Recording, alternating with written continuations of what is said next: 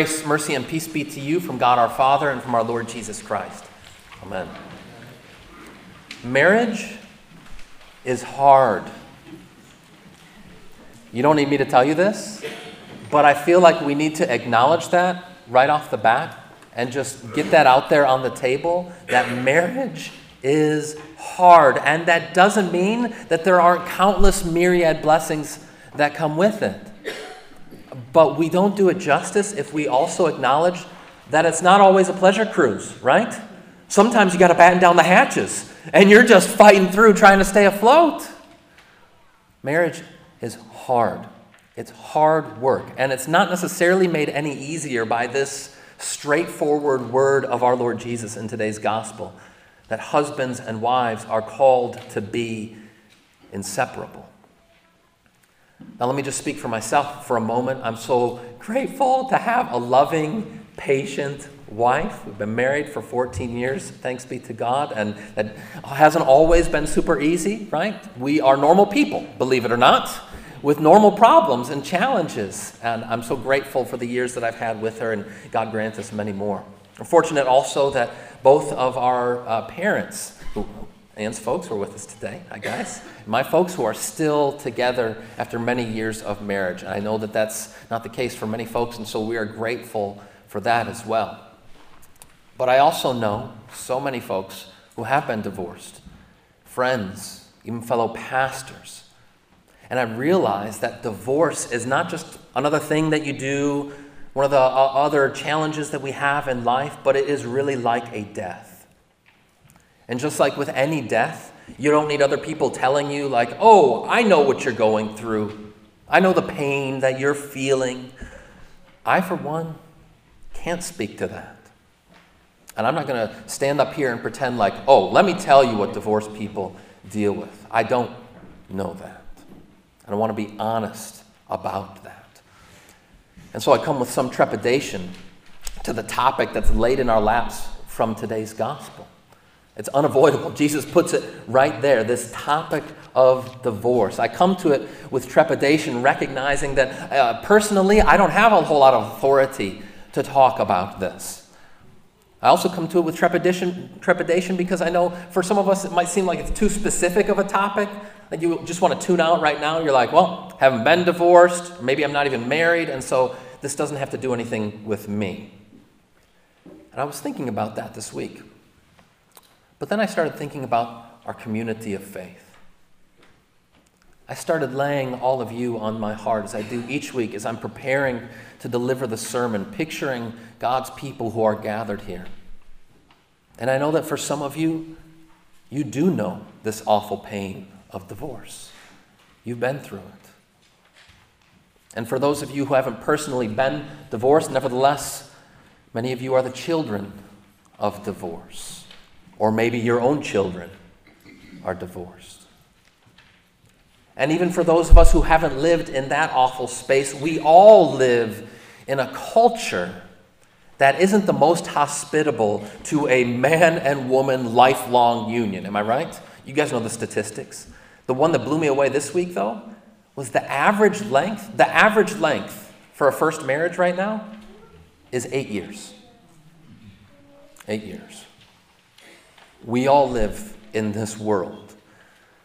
And furthermore, as members of the church, we also have to say that within churches, this topic tends to still be taboo, right? This is one of those things that we just don't talk about. Don't ask, don't tell, right? We're just not going to bring it up. On the one hand, it might be because we just treat it too casually and we're like, yeah, this is a fact of life. Or on the other hand, we're like, oh no, if you're divorced, then you are unclean and you are cast out. Whatever our approach to it, though, too often churches won't even address it. But Jesus addresses it. And he addresses you and me with this word this morning. And so, my invitation to all of us is to draw near to our Lord, to hear what he has to say about this topic. It's a hard word, but I hope that we'll also see that there's a word of grace here for all of us. So, let's draw near and listen to Jesus the context for this conversation is, as often happens in the Gospels, you've got some of the religious leaders, the opponents of our Lord, who are coming to him in order to trap him, right? And they're like, uh, hey, Jesus, what do you think about divorce, huh? Now, this is one of those situations where you can just sense it's like when your kids come to you and they're like, hey, mom says we can't have ice cream. What do you think? Hmm. As every dad knows, it's whatever mom said. That's, that's the answer, right? Uh, so they come to Jesus, not genuinely wanting to know an answer to this question, but trying to triangulate him between Moses and uh, say, okay, what is it that you are going to say about this? And so Jesus just puts it back to them. Well, what does Moses say about it? They're like, well, Moses said that we can just send somebody away. We can just send our wives away with a certificate of divorce. I mean, they're still interested in the bureaucracy side of it, right? Well, we got to make sure that we got all our paperwork, okay? That's the important thing. But notice they assume, they assume divorce. The only thing, if anything, that there's a debate about is what are the grounds for divorce. You may know that in that society, for men, their grounds could be pretty much anything. There's a famous rabbinical text that even talks about that if your toast is too toasty, well, you might have to send her away, right? You just can't have a wife who doesn't know how to make good toast. Uh, it's absurd. It's ridiculous but it underscores just the view of marriage and divorce that was common in that culture at that time. So if we come and we hear this word of Jesus and we're like, this is really hard, it must have been way easier back then. Don't be fooled. What Jesus says here is just as radical then as it is still today. And radical is the right word for it because this is where Jesus wants to go to. He wants to go to the radix, to the root of things. He's like, look, you guys, you want to just uh, uh, try and, and bicker and debate, do some casuistry about what might be the grounds for divorce, but let's go back to the divine design. Right at the very beginning, how has God created us? He's made us male and female, women pulled from the rib of man, meant for one another. This is God's divine design of a one flesh, lifetime union between man and wife. And in so doing, for husband and wife living in that faithfulness to one another to be a mirror of God's faithfulness toward his people, that kind of lifetime covenant. This is God's divine design. This is how he created marriage from the very beginning. One man, one wife, one lifetime, and in doing that, reflecting the unshakable, unassailable love of God who has created us and redeemed us and made us for one another. Amen? That's the divine design. And Jesus says, How have you all done with that? Right? God has joined us together as man and wife. That's a divine work, it's not a human work. What is a human work, Jesus says? It's when humans destroy it, it's when humans pull it apart. That is not the work of God. God is in the business of uniting, of bringing together humans do divorce. That's our awful work. Undoing and unraveling the cord that God has brought together. This is the word that Jesus has to say for you and me. And you notice the disciples themselves, whom, as far as we know, none of them had been divorced, and yet they're still taken aback by this, right? And so afterwards, they need to call a huddle with Jesus, and they're like, Jesus, can you tell us more about divorce? Can you tell us how you didn't really mean what you said? Can you give us a whole list of all of the exceptions? Can we hear the footnotes, Lord, and the fine print? And Jesus says, Yeah, let me give you some more footnotes and fine print. He says, Whoever divorces his wife and marries another commits adultery against her. And if she divorces her husband and marries another, she commits adultery. Thanks, Jesus. It doesn't get any easier. Now, elsewhere in the scriptures, exceptions are made. One, in the case of, of infidelity and adultery. Also, in the case of uh, a couple is married, an unbelieving spouse wants to divorce. Scriptures make allowance for that. There's other topics that the scriptures either didn't foresee or just for whatever reason didn't address. When we talk about an abuse situation, I think absolutely this is the, the kind of grounds in which divorce is not only permissible but necessary. But even when we take into account these exceptions, we need to recognize that it is radical surgery when it happens. That it's not like just, you know, dissolving a business partnership or removing a mole. it's more like an amputation, see? An extreme situation that nobody wants to face. Maybe we might even think about this. It's like dividing conjoined twins because you have been made as one flesh. Perhaps, sometimes, they need to be brought apart, but that ever and always is the last resort. Because God has created us, intended us, husband and wife, to be inseparable. All right, everybody take a deep breath. Lord, what does this have to say for you and me today? Well, there's a number of things. And I think we can sum it up when we talk about what does this mean for our Christian life? I think in a word that it's meant to be inseparable. But let me unpack that. First of all, our view of marriage, our lives, uh, whether we be married husbands and wives, single, divorced, widowed, that we are to view this as inseparable from our overall life of discipleship. See, I think sometimes we separate this. Like, okay, to be a disciple is, you know, my, my life of uh, a quiet time, reading the Bible and praying, my, my life in serving others and doing my vocation. That's my life of faith. That's discipleship. And then I've got this other thing over here, which is my life as a, a married person or a single person or a widow or what have you. But Jesus wants us to see, to subsume our view of marriage under the overall banner of discipleship. And in many ways, if you are married, or even if you're not, this is a primary way in which we do live out our discipleship. When Jesus calls us to deny ourselves, to take up our cross and follow him, it's precisely in the context of those relationships that we have with one another, whether it be as married people or as single people or as otherwise. That's where he has called you to live out your life as a disciple, not in some other rarefied, abstract air where people are, you know, they don't have those kind of relationships, they aren't married, they aren't divorced. No, it's in that context, in that place where Jesus says, You are mine there. Don't view your life of relationship as husband and wives as somehow separate from your life of following me. It's inseparable. And that means that we ought to offer it continually up to the Lord.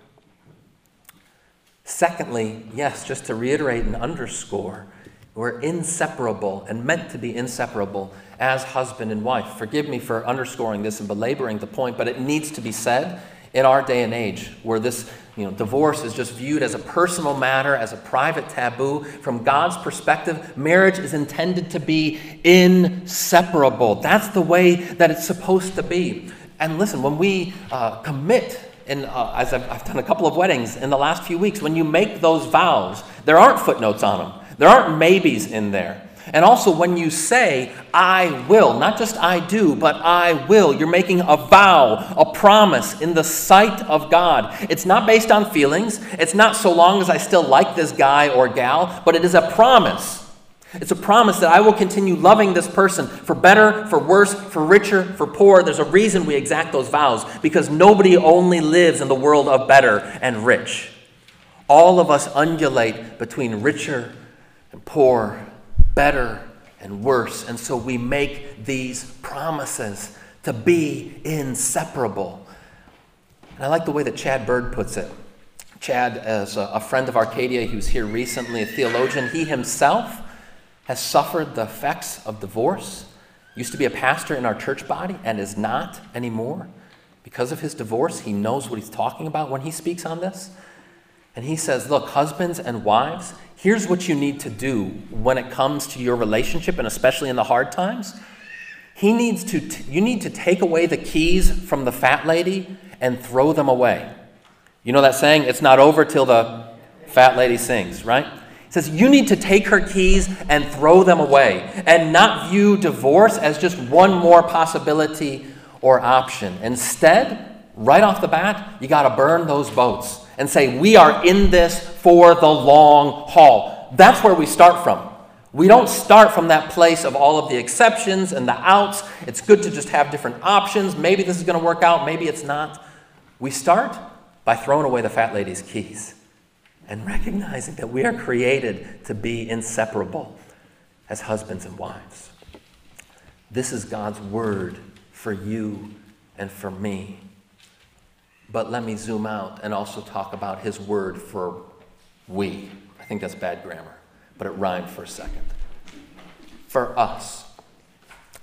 See, as I alluded to already, we tend to view in our culture and in the church marriage as just a private and personal matter. But listen, it's not just that. I want to reframe it also as a, as a corporate and public matter as well. Again, when we have the rite of holy matrimony, when folks are, are married before the altar of God, they do so even in the smallest marriages before a couple of witnesses. More commonly, they're doing it in the company of family and friends and fellow church members. And the church itself vows and prays to support this couple, to encourage them, to come alongside them. And listen, for us as the church, we need to be the kind of church that doesn't say, well, you're having trouble at home? Too bad for you. Glad it's not like that for me. But instead to be the kind of people who come alongside one another, to encourage each other. How you doing? See? How can I help you? How can I admonish you? What does that look like? Let me give you just kind of a trivial example, first of all. Uh, some friends of ours, the Zieglers, who were here a few weeks ago, their son Josiah, who's in college now, when he was younger, say he was five, six years old, maybe even younger than that, sometimes when he would hear his parents kind of bickering or arguing, or one of them just being sarcastic with one another, Josiah would just look at them, cross his arms, and say, Dad, mm, or Mom, hmm. And it was his gentle kid way of kind of saying, Hey, don't forget your vows, right? Don't remember that you are one flesh.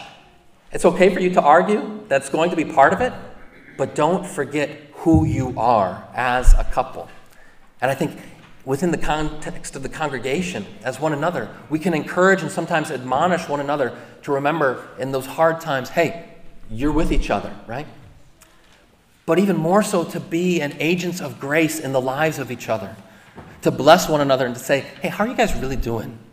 And how can I help? Maybe for those of us with kids, you can come alongside and say, can I help you with a date night sometime? Or for those of us who are older or perhaps widowed in that situation too, do you need some company? But whatever it is, not to let this be taboo, okay?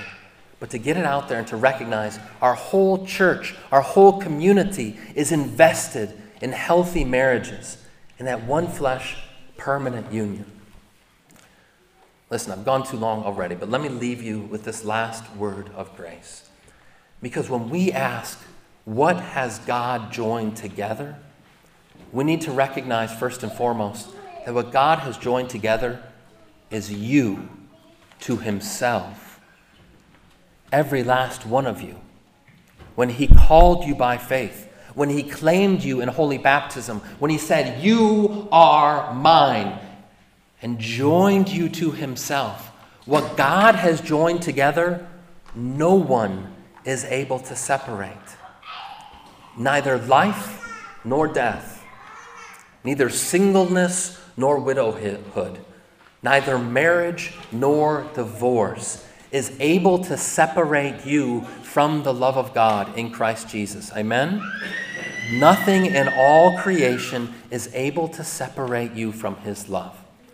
Don't ever believe anything other than that because his will for you now and always is that one flesh union, husband and wife, yes, but God and his creatures, and you and him are inseparable. Amen. May the peace of God that surpasses all understanding keep your hearts and minds in Christ Jesus. Amen. We stand to confess our faith.